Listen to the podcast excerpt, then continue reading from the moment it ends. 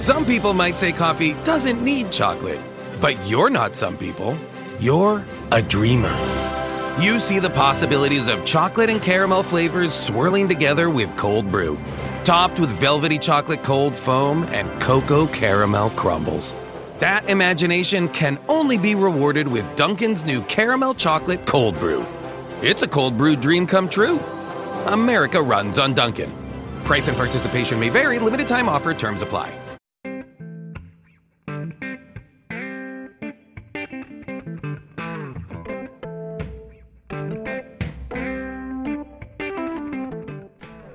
In response to Greg, it's Andrus. Fa- it's it's Odor falling down. I mean, come on. what else could it be?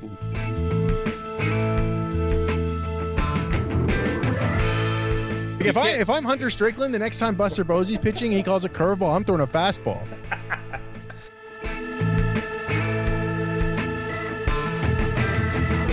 It could have been worse. Their third base coach was compassionate and didn't keep wheeling guys into score.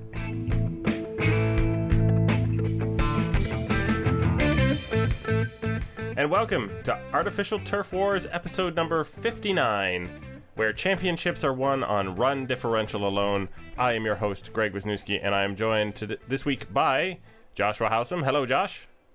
Hey, And special guest, third man in booth, Nick Dyka. Nick, how's it going? Hey, I'm great. good to have you on board for this uh, this edition. Uh, we are recording in an afternoon, so we don't have any results from the Tuesday game, which is just fine because that means we had a five in one week between last podcast and this podcast, which we're oh yeah, yeah we're gonna have to talk about that.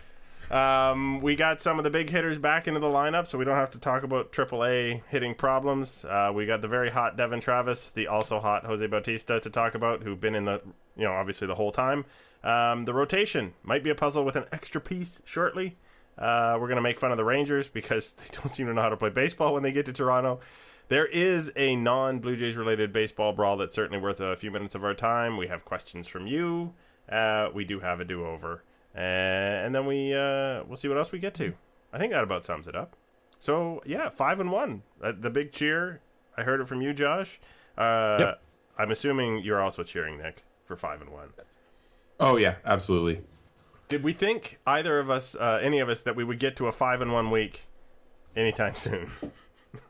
didn't they have one that was five and two recently when we were on the podcast just because of the timing? Yes. Yeah, I think so. I think it was like the l- last week in April, first week in May that they were. Yeah, when they rattled off the five game winning streak, then lost the next two games. Uh, so, oh, go ahead. Oh, I was just gonna say, it, this kind of play is almost like a necessity with uh, with how bad they were in April. Um, it was, you know, I know I know that it's not necessarily indicative of what's going to happen in the future, but uh, they needed a week like this just just to make the next couple months watchable. You know, regardless of of what happened. Yeah, you, you can't. Uh, you got to start digging up at some point. Uh, if you spend Yeah. a month digging down. Uh, I, I know it's a, well. We're gonna probably get into this as it go the podcast goes, but it's a long season. Yes, uh, they they did themselves so few favors, and then they even the first couple weeks of May were kind of, you know, I, I, I guess what you expected out of the team, sort of a little bit better than 500. So they need they need a winning streak or whatever passes for one, you know, 12 or 14 or something. Um, so that was fueled, I think, by the come the return to the lineup of Josh Donaldson and Troy Tulowitzki. Now, I have a question for you, Josh. Did you find it odd that they reintroduced them both and then immediately both gave, gave them both a day off instead of one of them? Oh yeah, and as someone who attended that middle game, I was not happy about it. it was a little weird. I mean, I get it a little more with Donaldson just because he didn't play as many rehab games, but Tula was down there rehabbing for a couple weeks and playing in back to backs. He can't do it in the big leagues. I, th- I thought, like, don't if you're gonna do that, don't you sort of make sure one of them is always in the lineup instead of just going right back to where you were anyway? Uh, Gibbons has been doing that ever since he took over. we saw this a bunch last year too. Days like, oh, Tulo needs a day off, Martin needs a day off, and someone else. I mean, they all get the day off on the same day instead of staggering them. It's like, well, we'll just throw this game instead of trying to maybe win a few of them with a lesser chance. White And then, of course, they won the game on. Saturday. So, uh, John Gibbons was getting criticized for some weird decisions. Do you think that fades now that he has the good players back, Nick? Um, well, it depends if he's asking them to bunt because I mean, with with Donaldson and Tulo out, Travis was, I guess Bautista was hot too, but Travis was one of the probably like the two or three best hitters on the team. So, um, I hope it fades because he's not asking anybody to do it. But um, I don't know. I guess it, it kind of all depends on how the how they're doing again, and because I was surprised to see Travis do it, to him ask Travis to bunt. So it wouldn't, I don't know, it wouldn't shock me, I guess. Uh, just given Gibbons' penchant for doing peculiar things. Although bunting specifically is not something he's ever done a whole lot of, to the point that the foolish local talking heads started criticizing him for not bunting. so I'm not too worried about that. And the other thing was his usage of the bullpen, which I think the emergence of guys like Tepera, Barnes, even Aaron Loup has been really good. The fact that those guys can be counted on now, I think it'll make his bullpen management a lot simpler too. It's like, oh, you just need to go to Roberto Osuna for five outs. Yeah, it was almost I'm- like he was maybe hunting for a guy who could get him out, and he kept coming up with, you know, nobody, and then he got a little gun shy the next night or, or something. I, I think I think John Gibbons' biggest flaw as a, a manager is he really does think in small sample sizes and short spans of time, which I understand you have to win the game that you're in, but but on the flip side, I think he gets discouraged, uh, but, and, or encouraged, not necessarily rightly by a hitter who's been like you know four for seven with a home run against some guy. Then then he, all of a sudden he's up in the third or fourth spot, or fourth or fifth spot in the lineup where he really shouldn't be. Yeah, yeah, that's definitely been the case. Do you think anybody can tell John Gibbons that maybe that's not the best? Yeah, I don't know. I mean, if he hasn't learned the message now, it's it's one of the things you live with. I mean, there there are definitely worse managers. I would I would uh, I don't know. John Farrell comes to mind as a guy who drove drove us Yeah. crazy with you know the make it happen offense when it didn't really need to be happening that way.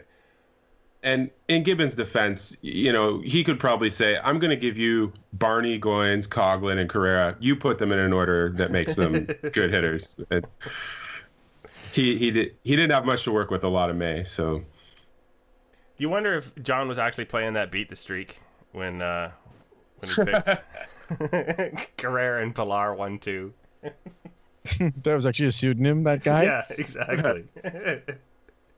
John Gibbons' other account. Oh, so uh, obviously Josh Donaldson he doubled in his first plate appearance back and hasn't looked like he's missed a beat. Troy Tulowitzki's hit a grand slam, um, but they are not the Blue Jays' best hitters. The Blue Jays' best hitters. I would. I'm going to bring this Fangraphs page up now. I'm going to read you by weighted WRC plus my favorite grab all statistic um, for the f- top five hitters in baseball in May. Mike Trout, obviously. Carlos Correa, who we all know is very good. Aaron Judge, who I have probably heard enough about now. Jose Bautista and Devon Travis. They're literally That's a the- pretty yeah. good list. And if you trickle on down to number 13, there's Justin Smoak. Ooh. So Justin Smoak, who by one mer- version of war leads the team. uh, for the year, I assume. This is just May. yes, yes, for the for the season. So, what's going to happen next, Josh? Do do they do they stay this hot? Ah, I mean, no, it's it's pretty, it's pretty hard to stay as hot as those guys have been, especially Bautista and Travis. But I think that the fact that the whole lineup is back will help everybody. Just more guys on base. It's a lot. I mean, hitting with runners on base is not a not a, a real thing and not a skill necessarily. But the more times you have runners on base, the harder it is for the pitcher. Pitching out of the stretch is not the same as pitching from the full. Well, yeah, absolutely. And and when you have a runner on on first, your mistake of allowing a double can allow a run very easily. Whereas when there's nobody on base because the, the first two guys made the outs, well, a double's a double and you move on. So yeah, everything multiplies in in offense. But I wasn't even talking about the actual run scoring aspect. I'm talking about actually the pitches that they're going to see to hit. You get better pitches when the runner's on base because the pitcher has to throw differently. Ooh. Has anybody studied that in depth? Yeah, they have, and uh, there is actually a real effect. It's not a huge one, but it exists. And for some pitchers, it's a, it's an extreme effect. It, it really does vary from pitcher to pitcher. Brandon Morrow was one. Yeah, he. I remember because he was always a pitcher where his FIP differed greatly from his ERA, and I re, I was reading on Fangraphs they were talking to a scout about it, and the scout was saying explaining that what was actually happening is Morrow couldn't pitch from the stretch. He couldn't get the same life on his pitches. He I I think he said his velocity dipped slightly, and he, he said that was Morrow's really big problem, and and why the scout at least expected that that difference between FIP and his ERA would never actually reconcile. Yeah, Which, yeah, and, and, he had the inability to thing. get the ground ball too, right? At, for like a whole season, so he did have to adjust his pitch mix just to get the occasional ground ball to try and help himself out in that situation to get less runners, you know, like more double plays, etc., etc. Yeah, but veering off, you know, before veering off too far into the specific, just when it comes back to the Blue Jays, so the more guys you have in your lineup, the better each player should hit, which is basically what happened in 2015 when everybody was hitting. You had like Ryan Goins putting up career best numbers. Ah, yes, Ryan Goins. But we won't. We won't go to him right now because we don't have to because he's not going to be playing every day.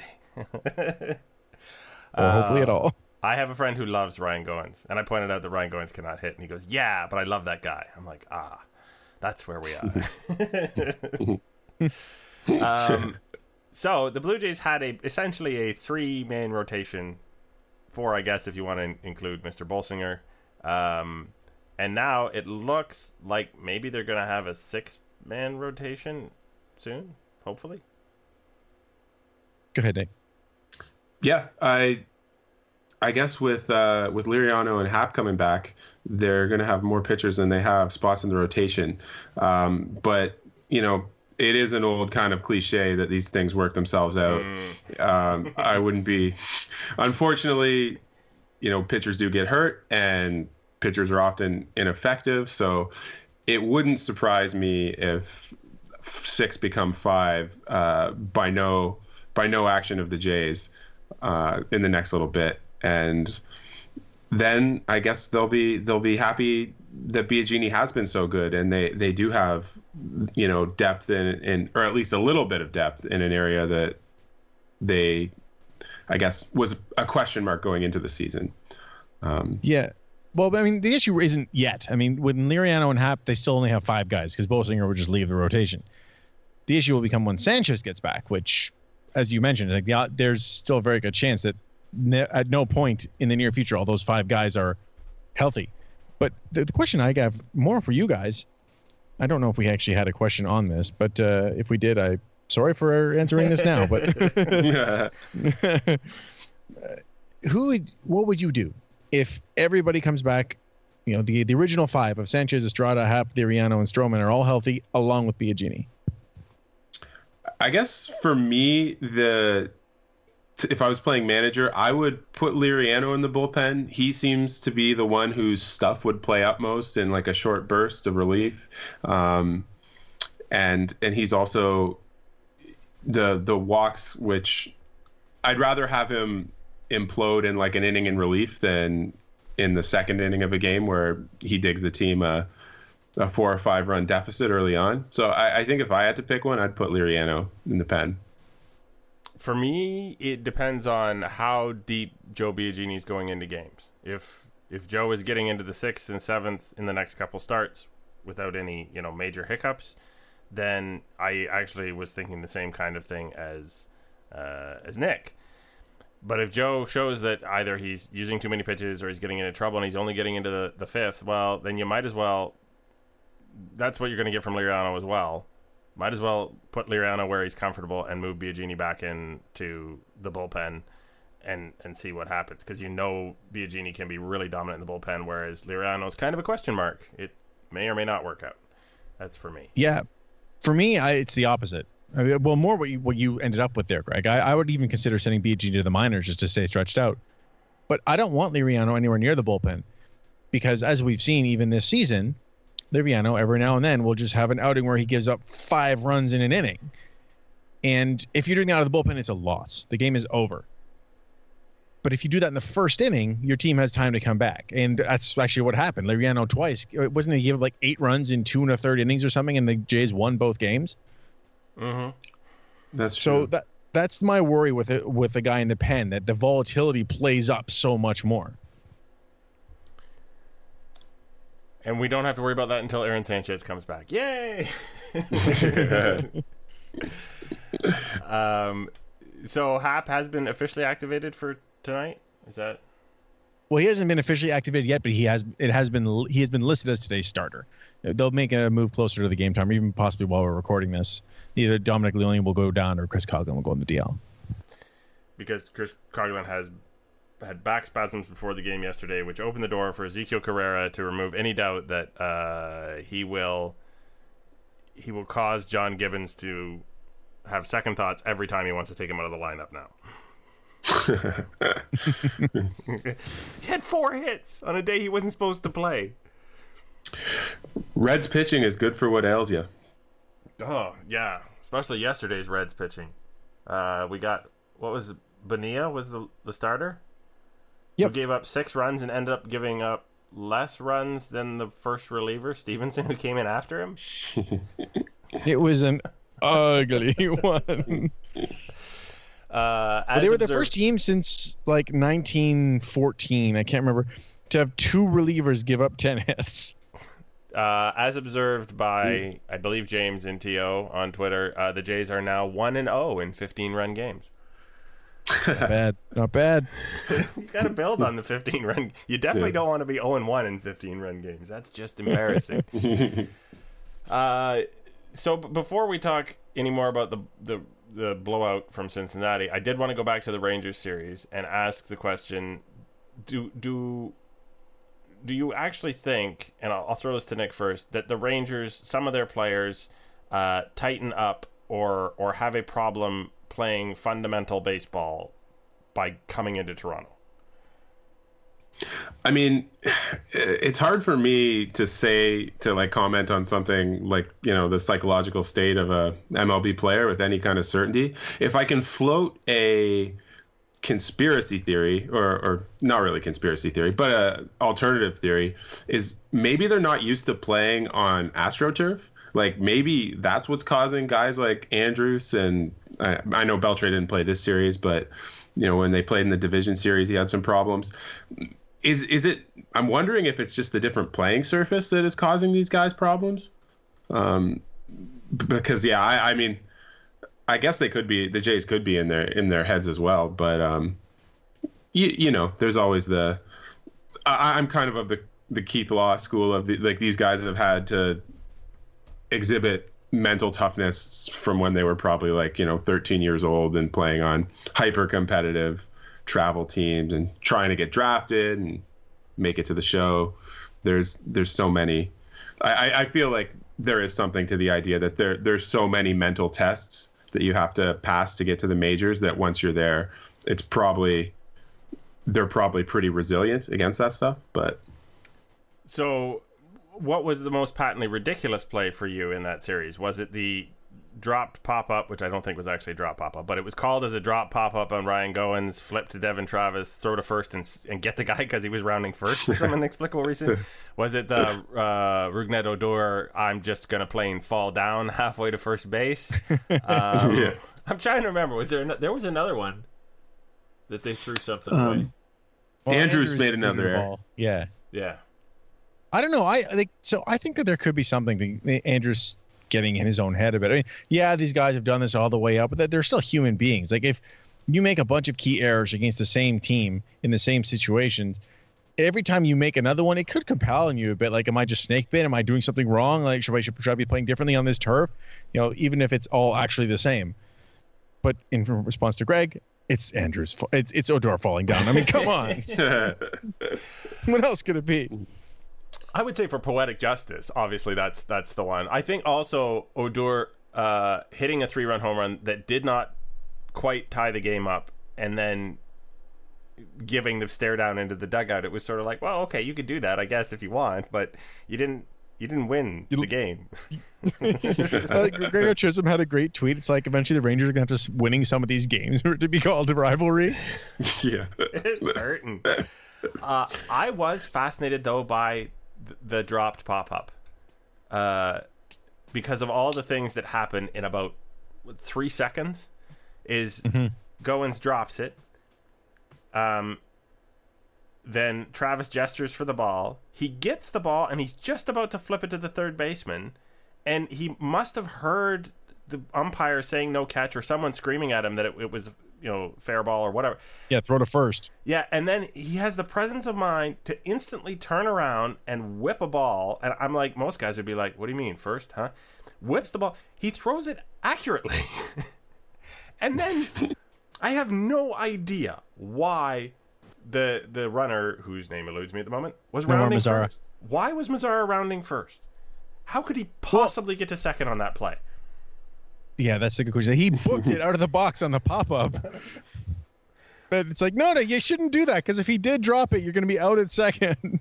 exactly. It's like even if it's dropped, they're just going to wait for you at second. What do you? I don't know. It was so weird. There was so many things. Too much watching Willie Mays Hayes from Major League. uh, that's our weekly ma- uh, Major League reference for those keeping score at home. We're at four uh, weeks in a row now. we might be. Uh, well, anytime they want to come and play that badly, fundamentally, uh, I'm all for that because it resulted in a sweep. Booyah. No, it didn't. No. No. Well, yeah. Sorry, no, they, they won two out of three. How did they lose three one? How did they? Yeah. Well, they made to Andrew Cashner too. To Andrew Cashner. Um, yeah, I, I, remember it was only a few years ago. We were all talking about the potential Andrew Cashner to the Blue Jays, um, very excitedly. Yeah, then his arm fell off again, and people realized he sucks. Yeah, except on Sunday, unfortunately. Yeah, well, obviously they made up for it on Monday.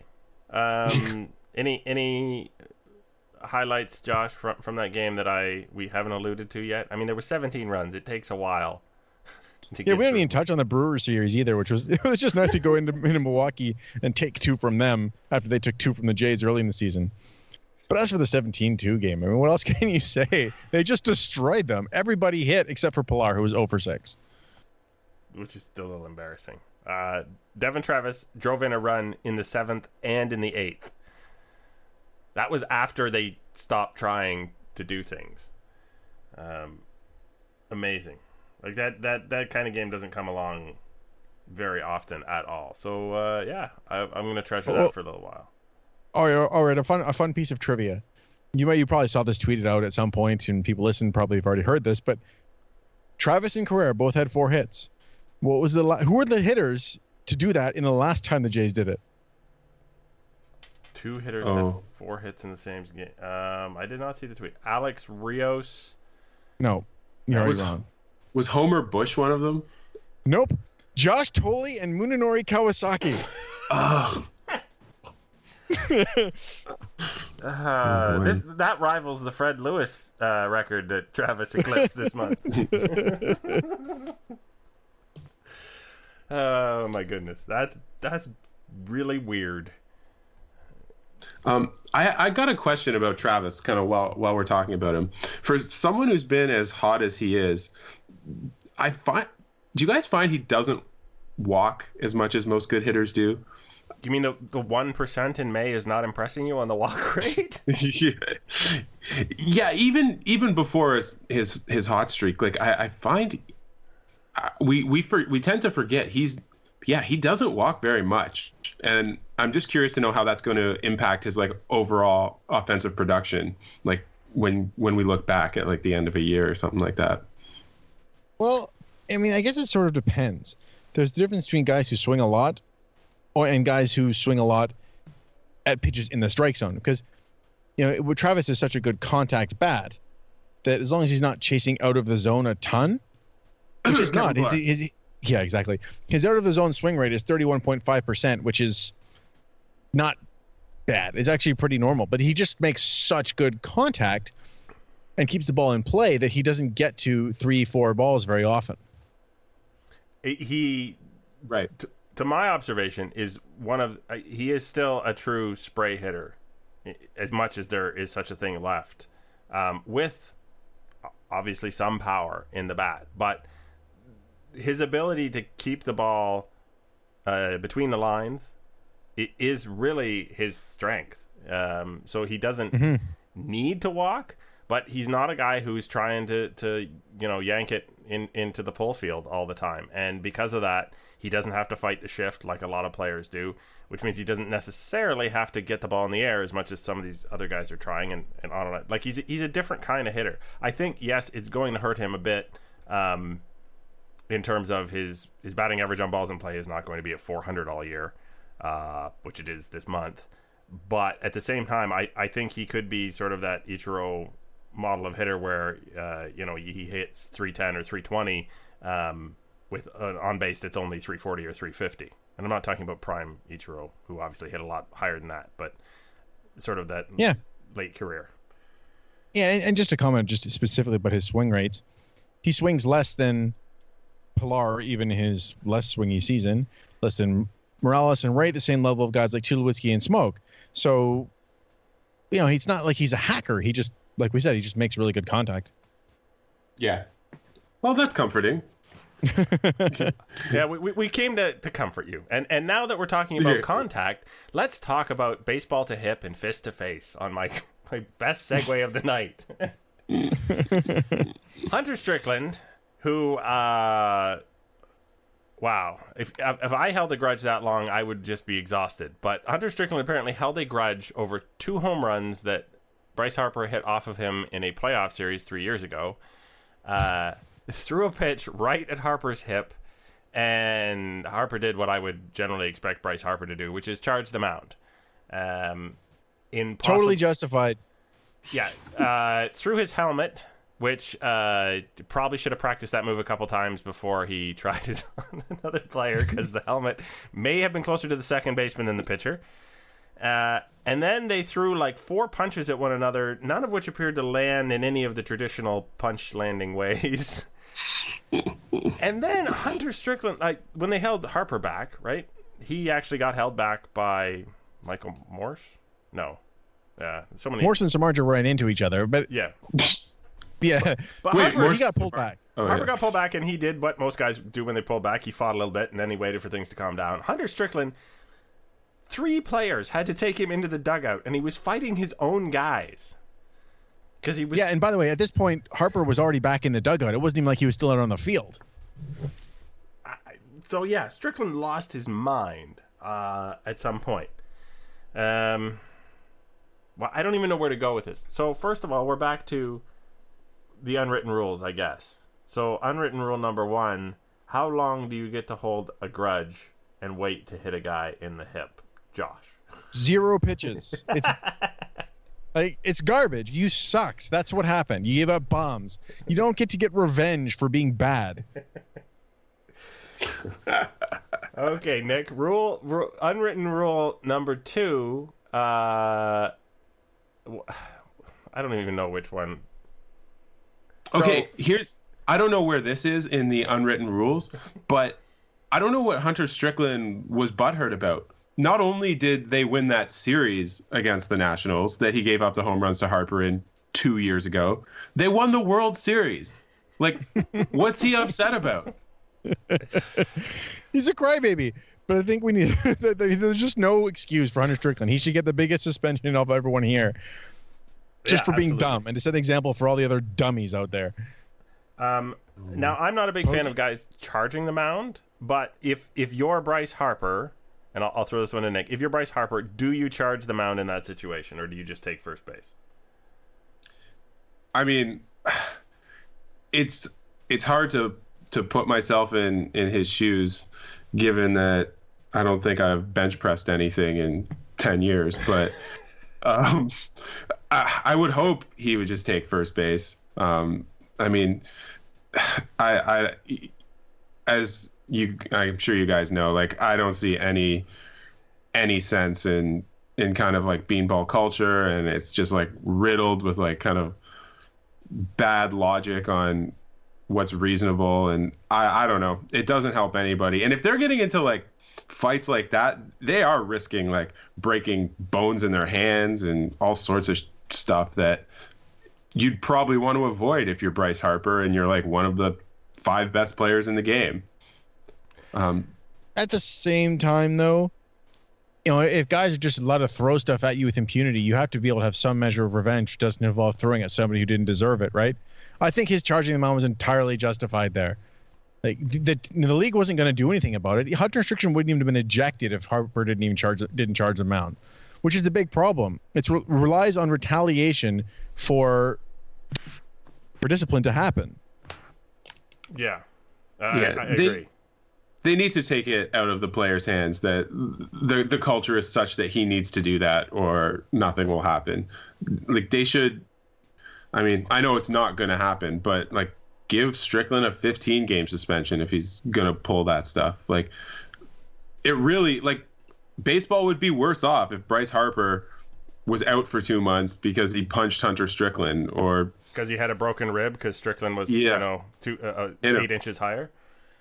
yeah. Um, I think there was one person on the field who possibly shared your sentiment, Nick, and that person was Buster Posey, Yeah, apparently. who deserves an award for least interested in a fight I have ever seen a catcher be in my life. The Did you hear his beat him to the justification for it? No, I didn't. Yeah, he spoke after the game. You know, just give me one sec. I'll pull up the actual quote. It's it. While smart does not reflect well, I'm sure there's people upset about this. Where are you here? Okay. Here we go. So after it happened, I kind of saw Harper point, and the next thing you know, he's going out after him. There's some big guys, tum- big guys tumbling around on the ground. You see Mike Morse; he's about as big as they come, and he was getting knocked around like a pinball. It's a little dangerous to get in there sometimes. That's not going to earn him any fans that he didn't already have. But my favorite part is when you look at the, the the stills of that, and he's still like ten feet away from everybody else. He doesn't even take his helmet off, like just in case there's a stray punch coming. I'm keeping the catcher's helmet on. Well, he's not wrong. He's not wrong. He's not wrong, but me, Buster. I mean, he didn't even try to stop Harper from getting at his pitcher. If there's anybody in the league that you do not want to be running out at your player to try to hurt him, isn't it Bryce Harper? But if he really doesn't think that Strickland had any justification at all, I'm I'm with him. It's like you so know he's what, supposed to let his, his guy just get pummeled on? That's Yep. garbage. Yeah, because your guy just did something that you wanted no part of in the first place. He, So you deal with him later. You don't let someone beat up on your pitcher.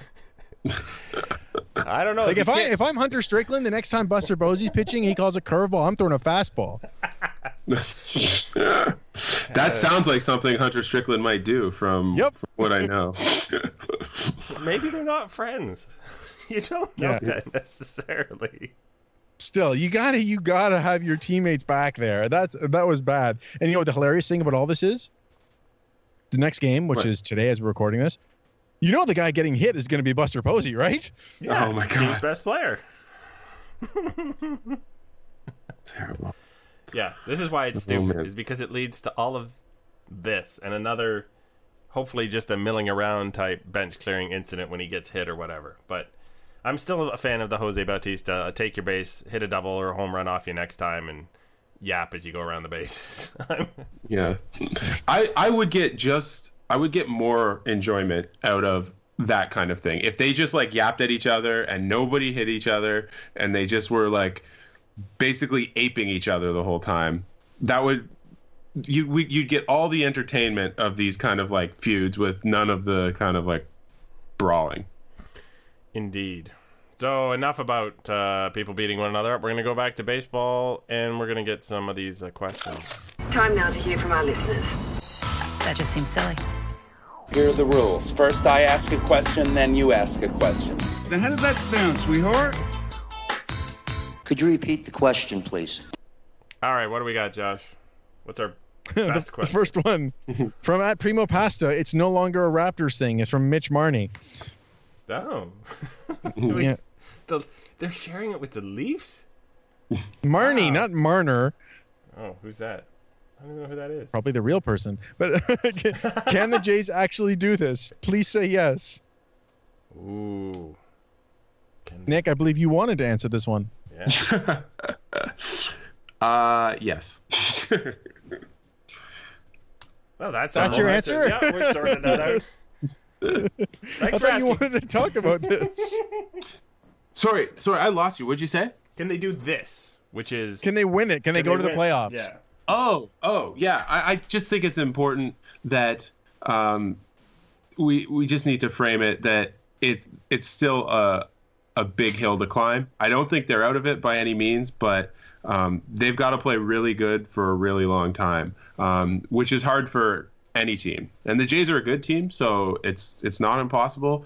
But um, yeah, it's it's going to be an interesting season, and I'm I'm really curious to know kind of how the next month of baseball plays out, and just even just imagine think about how how we felt at the end of April. Now how how we feel about the end, at the end of May. There's there's been some pretty uh, drastic pendulum swinging in kind of like the mood around the team, and uh, I guess that's that's partly the nature of the long season. But yeah, it's it's possible, but it's it's still a uh, it's still a pretty tall order, and it would be pretty pretty pretty miraculous for them to to take the division given given the hole they dug. Yep. I, I think the, the the thing I have not looked up because I can't think of a convenient way to look it up is has a team ever gone into the All Star break at three at around 500 within a game or two, three years in a row, and come out in the playoffs all three of those years? Because that's essentially what we're looking for the Blue Jays to manage for a third year in a row, and it, that's where I'm really hesitant. You know, I, I Yeah, I don't know that, that but I don't know that that's all that predictive. I mean, why does it really matter what happened in 2015 or 2016? All that really matters is the 2017 Blue Jays. So the three years in a row, while it's like a fun trivia thing, I, you know, just because they've done it two years in a row doesn't make the third year any more or less likely, does it? I just don't think okay, but it wasn't likely in the first two times. We've acknowledged that over and over again, right? That that, that in 2015 Yeah. the August to September run was crazy, and that last year, uh, you know, rising up to the wild the his- card when they looked like they were in real trouble. So there we are again. But the I think people- historical aspect of it doesn't really matter, right? but fans have come to sort of expect, oh well, now that we're around 500 by the All Star break, we can do this, and it's like, well, I don't think that there's any real precedent for that overall. I think most teams that are around 500 at the All Star break end up around 500. That there's nothing special about the Blue Jays that indicates that they should always do well in August and September. Correct. It's a All right, next hill. question All right, from Connor Moore at the Sea Hound. What will be remembered as the more legendary trade? Diaz for Bautista or the package that went to Oakland for Donaldson? um, I'm at Diaz for Bautista. Num- number Yeah. one because Bautista, e- even if Donaldson sticks around and signs an extension, which I don't know necessarily will happen, Bautista i- is already cemented in some of the better postseason moments from the franchise, and lasted so long. And it's a simple one for one trade that looks like you can't go well. This piece was meant to turn into that, and this and no, it one for one. And Bautista was so much better than anybody ever thought he could be, and so much better than Diaz, who is, I think, coaching somewhere now. I don't know how to add to that. You agree then? yep. And and I, Would you I- like to read one? Yeah, sure. Uh, Robin at Mustard Robin. New question asker. Most of us have heard about Bo Bichette and Vlad Jr., uh, but who is the next guy on the Blue Jays we should be paying more attention to? And, and you did clarify there. Um, they're looking for someone in the minors other than those two guys who we might we might be excited about. Uh, yeah, so not like the next guy in Buffalo. Right. So you know me and minor league guys. Go ahead, Josh. Answer this one. Well, I mean, obviously the the obvious answer is Anthony Alford, who just broke his hand, who's very much on the cusp of the big leagues and a top prospect. He was raking in Double A before the call. He's probably the guy. But on the other side, there's Sean Reid Foley, who's not having the best start to Double A, but he's you know on Baseball Prospectus' top ten list. He came in number one for the Blue Jays. So Yeah, he's those two are the guys that you're expecting, and then Lourdes Gurriel, who's not no one really knows know what to do with him. He's been injured all season, but he's probably the next one to. Sean Reid Fo- Foley is the most wrestler sounding baseball player name I think in the. He's got a big wrestling too. mustache too. Oh, does he? Perfect. Yeah. Um, Things we if, know If you're looking for a kind of like post-hype sleeper, uh, for the time being, I think Max Pentecost is uh, not injured and doing well in Single A, I believe. Yeah, he's in Dunedin. Yeah. So he he was once a uh, a top pick, um, and the uh, kind of one of the jewels of the system. So if if he can stay healthy uh, and they move Russ Martin to third base, uh, he might be the uh, catcher of the future. TM. or Danny Jansen. Uh, where's Leb Lebejian hanging out? He's in AAA. Uh, well, see, probably probably uh, post prospect status then for him. I don't think he's ever had it. He's just having he's having a very good season, but he's not a guy that's ever been thought of as a top prospect, which uh, Jesse Goldberg-Strassler alerted to when he was on our podcast last week or Mhm. two weeks ago. Uh, so Brian asks, uh, our old buddy Brian, where or how do we apply for Tulo to officially be our dad? Uh, did you did you have a, a, a write-in campaign or something set up, Nick? Some ballots or some paperwork? Uh, no, all you need to do is go to a baseball diamond somewhere and start working on your swing or taking grounders, and Tulo will emerge. Give it enough time, he'll he'll emerge. He'll kind of hang out on the fence, and he'll he'll give you some tips, and then through through that process, you will become one of Tulo's many adopted sons. I, I think that's how it works. and then he passes back through the cornfield. Is that how that works? Just Exactly, off to help some other youngster with their uh, their fielding technique. or hitting. Uh, Or- yeah. Uh, um, All right. What else we got? He- Here's one from Olerud's helmet at Olerud's helmet. Do you think April Kevin Pillar will keep showing up at the plate? What's your ideal lineup construction with JD and Tulo back? Um, do I think April Pillar will show up? I think April Pillar has the potential to show back up. I, I would think that his rough rough patch might be time to move him out of the leadoff spot, take some pressure off of him. Now that you've got guys who can come back, what would be my? I, I would, believe it or not, I would probably lead off Jose Bautista at this point because I'm crazy. Um, so Bautista, Donaldson, um, mm, Tulo, Morales, Martin, Travis, uh, Pillar, and whoever you got in left field, depending on how good he is. So you have Smoak hitting nine? Oh, I forgot Smoak. That's I'm trying to do it in my head. Yeah. So yeah, bump everybody down one. Stick Smoak in uh, in the three slot. wow. Ooh, Was- that was an unusual one. Yep. You're you're co- convinced Smoak can hit third. yes. Oh, nice. And you? What do you got?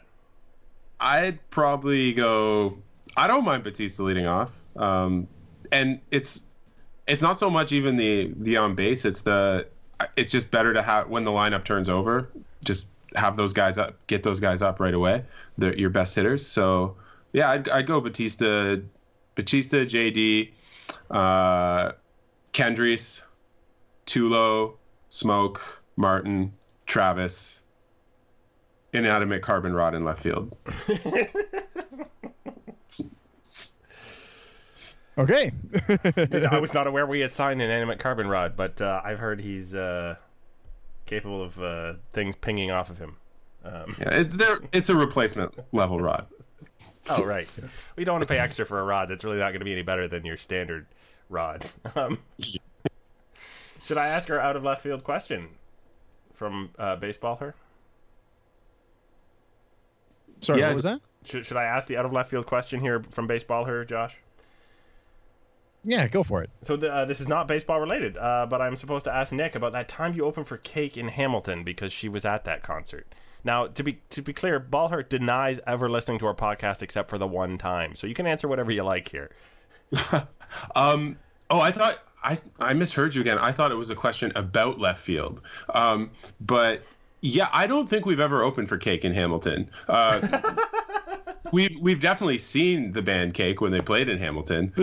This is amazing. yeah, we're we're big fans. I, I love John McCrea, but um, no, we we've never opened for Cake. Un- unfortunately, um, that was the best possible answer you could have given. I, I'm being honest. It was. I remember the show. It was at Hamilton Place, um, and we were surprised because that was at a time when like not even many bands came through Hamilton. But uh, yeah, it was a it was a good show. They're they're a great band. Does she have the Arkells confused with the Arcade Fire?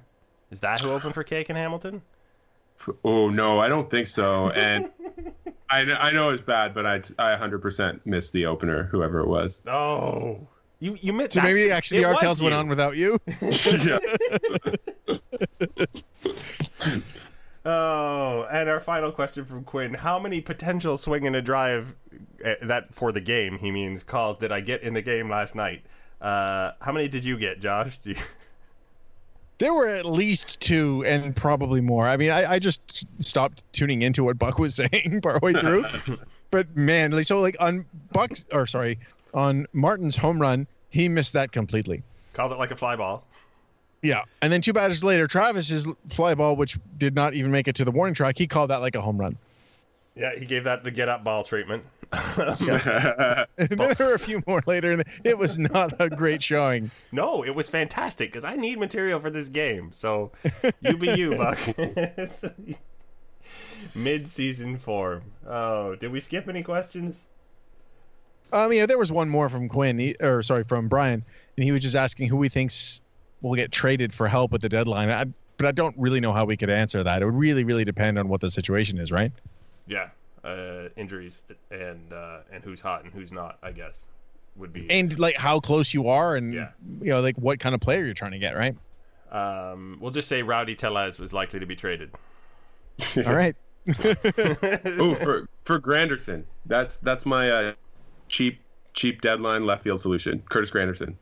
The Grandy man for for the Rowdy guy. All right. It'll be Jay Bruce. Oh God. Well, we know we know the feelings ar- about Jay Bruce around the club, so obviously. Uh, are we ready for a do-over? I'm ready for a do-over. Let's do it. Oh my god, did he really just say that? But we can try again, right? You talking about a do-over, baby? Are you talking about a f***ing do-over? We believe in second chances. So yeah, absolutely. Uh, since we were talking about Buck and uh, Tabler, we, we have some some wisdom and some interesting observation from Buck here. It's it's 28 seconds of, of pure nonsense. Of course, I have to get it to play first, don't I? Remember last year when everybody wrinkled their brow when the announcement that Smoak had signed a two-year extension? Yeah. Yeah. What a stroke of genius and certainly a terrific insurance policy, but now he has become the leader in home runs and RBIs. Swing it, Russell. Go ahead and swing it, man. Martin swinging it great. Here's a close play at second, and he's going to be tagged out. Okay. Uh, I remember Let's furrowing take the my second brow. part of that first, You want to do the second part first? just because it's fun. Go for it. Okay. Russell Martin did not even attempt a slide. This was so far from being a close play. He actually tried to do some sort of like orbit the base and hope that the second baseman went the wrong way. There was no chance Russell was safe at all. Um, it was a play, play. in the vicinity of second base, if you want to say it was a close play. but Yeah, it was close to the base. yes, but it was not close to being a hit. So yes, he he got thrown out by. A He was mile. out by 20 feet. yeah, And he 20 feet he was out by. So I don't know where where that popped in Buck's mouth, but that was great. Uh, we can go back to the first part, Josh. I remember you furrowing your brow uh, at the Smoak extension. So, yeah. It's what you want to say that the Justin Smoak signing at, at the moment looks good. Yeah, no problem. But a stroke of genius? like, oh, what a great move. Okay, does Buck not remember how bad Justin Smoak was last year after that contract was signed? Two months does not a contract make. and also just the, the the notion that oh yeah no they knew this is what was going to happen it's like um i don't think so i think even the most optimistic projections for justin smoak did not have him doing this I don't think Justin Smoak thought Justin Smoak was going to hit like this. yeah. Uh, yeah, because he would have held out for a lot more if Justin Smoak thought he was this good back then. yeah. Well that's the funny part too. It's like oh, we, oh it was a good insurance policy. Okay do you really think after the season he had last year if he'd hit free agency he gets two years eight and a half million dollars? Not a chance Yeah, that is some strange hindsight there uh, in cheerleading on the top of uh, from Bug and and the horse laugh and Tabler's like they're all right on the same page. Like, wow, we knew it was going to be just like this. no, you didn't. Uh, I Oh, guess so I guess you get to liking players and you don't want them to be bad, and then when they're good, you're really happy. But maybe you shouldn't get to liking players on a personal level or something. But you say stuff like this. yeah So uh, here's the do-over, uh, Buck, Tabby. If either of you would like to come on the show and just admit that uh, nobody, including Justin Smoak, thought he would be this good, and it's lucky happenstance, not an act of genius, that has got us to this point, uh, we'd be happy to have you on, and then we wouldn't talk about this ever again. Uh, but you're still going to get trouble for that was a close play at second. That's do over free. You can't have that one back. Oh, oh, it's good fun. Uh, one of our usual targets is always more fun than, than a new target. I think. Okay, I think uh, we are going to move to the final thought portion of the program. So, uh, Nick, did you have a final thought? Yeah, I was uh, telling you guys before we went on. I'm uh, I'm really excited. Votto is in Toronto this week. Um, I think he's such an interesting player. Uh, his his like ever changing approach to hitting is been very well chronicled. If you look up any of like the long form interviews he's done with people at Fangraphs or he uh, did one on ESPN. I forget who wrote the story. Just all about his kind of like philosophical approach and to hitting and how how it, it it seems to like change yearly whether he's like you know this year he's cut down on his strikeouts and like last year he started choking up and uh, attacking counts to, or attacking like the play differently depending on like what count he was in um, he's just i just he's just such an interesting hitter. I, I love his kind of like his his kind of like hilarious like interactions with fans and and the comments he makes. Like they're always just they're always hilarious but just awkward enough to know that they they aren't like pre-scripted or, or, or thought out. Like when he was telling the kid uh, he couldn't have his batting gloves because he was sitting in the first row and he was too elite um, yeah I, I just there's just so much entertaining stuff about joey Votto and um, i'm just really glad he gets to to play in toronto and we we get to watch him for a few days um, play the jays so yeah All right. Votto Votto doesn't give away outs. Don't give away your chance to see him in person at the uh, at the Rogers Center. That's going to be the next commercial. yeah. you have a final thought, Mr. Josh? It's more of a final thought for you specifically.